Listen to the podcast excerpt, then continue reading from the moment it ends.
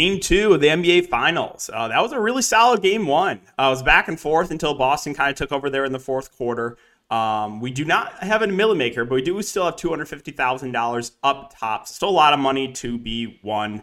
So excited to break this one down for you guys again. If you're a first time viewer, welcome. Uh, I do cover content for DraftKings, I NBA Top Shot Prize Picks, and for Super Draft. Super Draft is the sponsor of this video. You can use the code DKDFS for a $50 match on a $50 deposit.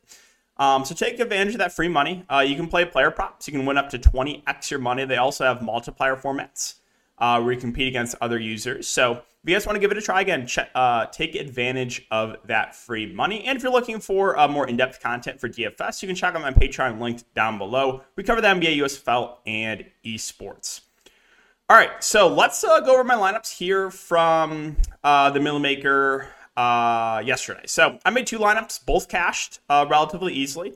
Uh, this lineup had a little bit of a sweat going into the fourth quarter. I was like in uh, hundredth place. I was like a couple points back of the Milly, uh, but then unfortunately Jaylen Brown kind of took over there in the fourth for Boston Horford as well. Um, but yeah, I went to Steph and the captain, Tatum, Smart, Wiggins, Draymond, Iguodala. Now, one thing that we covered pretty in depth in the Patreon live stream was that uh, I was not uh, confident in Gary Payton playing after we got that news. Uh, so we got news from Underdog uh, that Gary Payton, even if he's going to be available, uh, there's no guarantee he'd be in the regular rotation. So that worried me. And then I, I, I really went you know more in depth about how I thought you know Boston's a very big heavy team. I didn't think you know three guard lineups that Golden State ran a lot against like Memphis would really work against Boston. So maybe we don't see Gary Payton, and that was in fact correct. Uh, in the high stakes in the um, in the Hall of Famer, you saw Gary Payton 35% owned. He was massive chalk. Well, Iguodala was low owned. And my take was of the punt plays, Iguodala is my favorite option. That worked out in a pretty big way. 11, you might not think 11 and a half fantasy points is a lot. That's actually massive for a guy at 1K. So Iguodala was huge for us. He was a valuable play we talked about a lot on Patreon. That worked out in a big way. Um, Draymond Wiggins are both fine. Uh, Draymond turned the ball over like 22 times in the fourth quarter uh, to just go under on prize picks, which tilted me beyond belief. Uh, you also Looney uh, had an okay game, but really had like five blocks to bail out uh, the fish once again uh, there in the third quarter. But um, yeah, so that was that was my uh, one lineup. My other lineup, I left a lot of salary on the table trying to get Unico into Draymond and the captain. Still cash relatively easily. So it was Draymond, Tatum, Steph, Jaylen Brown, Wiggins, and Iguodala. So it was a really solid night for me overall. Hope you guys had a good night as well. Uh, and high stakes again uh, was pretty low scoring um, slate for a lot of the high stakes players. Um, like I said, Gary Payton being massive chalk was was a little bit of a surprise for me. Uh, but this is the winning lineup in high stakes. It's actually Wiggins in the captain Tatum, Steph, Jaylen Brown, Smart, and Iguodala. All right, so talking game two here. Um, we'll start off on the Boston side. So uh, Tatum had one of his worst games I've seen. I mean, he could not make a shot. He had so many wide open looks, and he still went for 40 fantasy points. So that's a good sign for Tatum, right?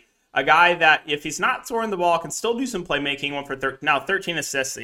That's not. We're not going to get 13 assists again from Tatum, but it's a good sign that even when he's struggling shooting, he can still have a you know decent game. So. Uh, I do like Tatum at the top. I do prefer Tatum to Brown. I know Brown had the bigger game last game, but now they're pretty close in price. And um, when they're this close in price, I'm just going to give the edge to Tatum, even though Brown had the good game last game.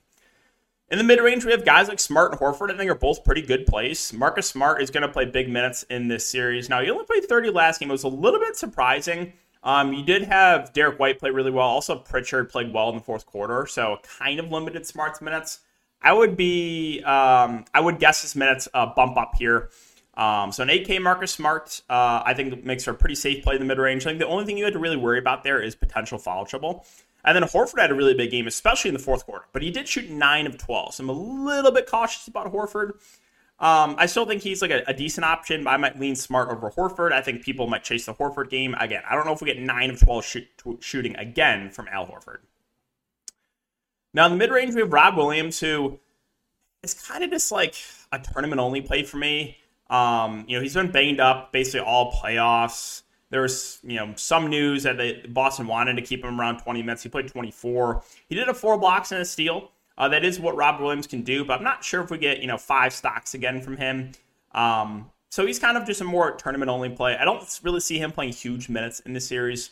Derrick White had a really big game, and he's played very well of late. Um, and the thing is, against this, you know, more small ball Golden State team, you could see him. I, I think we get, you know, around 30 minutes of Derrick White on average here. So I do think he's a pretty decent value play. Um, did have a really good shooting game last game, so not sure if he's to shoot that well again, but uh, still think White's going to be a pretty big part of this rotation. Now, Grant Williams at 4 2 uh, did only play 16 minutes, which I thought was a little bit surprising. I think you, you could see Grant Williams uh, play a bit more in this game. Um, so ownership probably will be relatively low on him based on the last game, but um, yeah, I could see I could see Grant playing more in this game. We also saw some run for Payton Pritchard, who was you know, basically getting DNPs down the stretch in the Miami series. Did play 16 minutes. Now the positive with Payton Pritchard is he's going to be you know productive when he's on the court. It's just a matter of can they keep him out there because he's going to be hunted defensively. So um, Pritchard, I do have a little bit of interest in him. It's good to see 16 minutes, but um, I, I, do think you know if if things go wrong, Boston falls behind early, and Golden State just you know attacks Pritchard on the defensive end, that that he could be relatively limited here. And then I was I was very surprised we saw Daniel Theis run six minutes of Daniel Theis. I don't think he plays again, um, so I'd be pretty surprised if he touches the court again here in Game Two. On the Golden State side, so Steph Curry had a really solid game, great first quarter. Um, you know, kind of faded down the stretch there in the fourth, but I mean, Golden or Golden State's really relying on Steph Curry. Klay's been struggling a majority of the playoffs. Um, Poole's been up and down, so um, I do like Steph at the top. Basically, a must-win game here for Golden State. So I think he makes for a great spend up. In the mid range, we have Klay, Wiggins, and Draymond, and, and Looney kind of in that mix as well. Um, Klay Thompson, again, he's gonna fail for you more often than he comes through but every once every you know four five six games he's to have that you know 40 plus fantasy point game so with Klay i mean it all depends on your risk tolerance because like i said it's it's going to fail more often than it comes through however when it comes through usually comes through in a pretty big way so Klay's always just a tournament only play uh, for me usually has those big games in the closeout games but yeah more of a tournament only play just because he's pretty score independent Wiggins and Draymond, I think, are both pretty safe plays. Saw 35 minutes from Andrew Wiggins. Still, it was relatively aggressive on the offensive end. Didn't have the best matchup, right? Uh, he had a much easier matchup against uh, Luka last series. And then Draymond Green played huge minutes, 38 minutes, and that's what I was expecting. Um, he had a subpar game for, for 38 minutes, but I'm willing to go back to the well there with Draymond Green, who's going to be a big part of this rotation. Again, you saw his minutes go up, where you saw Looney's minutes go down. Uh, so Looney at six eight. I mean, he had an okay game. Did have three blocks. You're you're not going to get that again from Kevon Looney, almost guaranteed. Uh, what you are going to get from Looney is you know he's going to be good on the glass, but um, 25 minutes. I'm not sure if he plays that much again here. Uh, I think Golden State's best shot is play Otto Porter Jr. more and Kevon Looney less. Um, so Looney is one I'll probably continue to fade. Uh, if Draymond gets in foul trouble or if he goes for four blocks again, so be it. But yeah, I'm not going to go to Kevon Looney. Jordan Poole, 6K, just a tournament only play. Played 25 minutes, struggled. However, that game, you know, should lower his ownership. And we've seen people overreact big time to one game, right? And that's usually what we get from from game two of the series is people just go to whoever did well in game one. So Jordan Poole, I think, is gonna be pretty low owned. Um, just because he had a bad game last game, that does not mean he's going to have a bad game again. Jordan Poole could very easily go for 30 plus fantasy points. So um, I like him for tournaments. I think the ownership's going to be pretty low. And then Otto Porter, I think, will be pretty popular. Played 24 minutes. Um, did shoot well, but yeah, he matches up well against Boston. Right, Boston's a wing heavy team, and Porter's just another you know good defender that can knock down some threes. Um, I think he's a solid value. I don't know if we get you know he's been shooting the ball very well of late, so I don't know if he continues to shoot the ball that well, but I think he's going to be a pretty solid value. My only downside, or my only worry with Porter is I think he's going to be overowned. And I just brought that up, right? People overreact a lot to one game. So what might happen here is you might get massive chalk Porter and like no one's going to play Jordan Poole. And if that's the case, I'm just going to rather play Jordan Poole, even though he's like $1,500 more. I would rather go there in tournaments than, you know, everyone chasing Otto Porter. And I'm not saying Otto Porter's a bad play. I just think he's going to be overowned because we've seen that all playoffs long, right? Uh, Kuminga got a DNP again. Payton. Uh, so when I made my video, I made my video like three or four days before uh, game one. I thought he would play, but then we got the news game day where he would. There's no guarantees and be in the regular rotation, and that's why I kind of got off him. So um, now, does that mean he's going to get a DNP again? No. I mean, Golden State lost, so maybe they tried to mix things up. You never, I, I said this a lot in the Patreon stream last night. You never know what Steve Kerr's going to do. Literally, never know. I mean, I got wrong game, uh, the last couple games of the Dallas series, who I thought was me kind of that seventh, eighth guy in the rotation. I was flat out wrong, right? I didn't think Kuminga was going to play the, the two games ago, and then I thought Kuminga would play in the the, the close game against Dallas. It was Bjelica, so like you just don't know what's going to happen.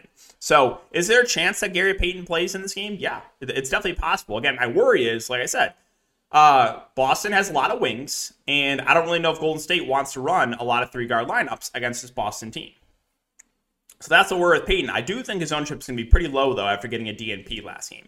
And then Iguodala. I mean, it's it's not super fun, but I expect him to be in the rotation. Um, he went for 11 fantasy points in 12 minutes. Um, I think he's a fair punt play. I don't expect big minutes, but I do expect him to be a part of this rotation and definitely viable as a salary relief option. And yeah, I don't really think anyone else plays for Golden State. Um, again, Payton could, would be the one guy that got a DNP last game that I think could have a chance of playing. I would be pretty surprised if you see guys like Kuminga, Bjelica, Moody in this one. So, um, yeah, guys, that's going to wrap it up for game two. So, like I said, I want to make this point uh, one more time is you're going to see a lot of overreactions to game one, right? Um, people have done that all playoffs long. So, um, while, you know, I don't hate going back to guys who had good games, uh, I think it makes some sense to, to maybe go to a couple guys that struggle. You know, maybe like a Jordan Poole. Um, you know, maybe a Grant Williams is going to be low owned, right? Um, so there's there's some merit to, to, to, take some risks like that because uh, people are just to chase what happened in game one. So that'll wrap it up for the video, guys. Again, if you do enjoy the YouTube uh, content, just make sure to like, subscribe, hit the notification bell. Those things do help me out a ton. Other than that, appreciate your support, and I'll see you guys in the next video.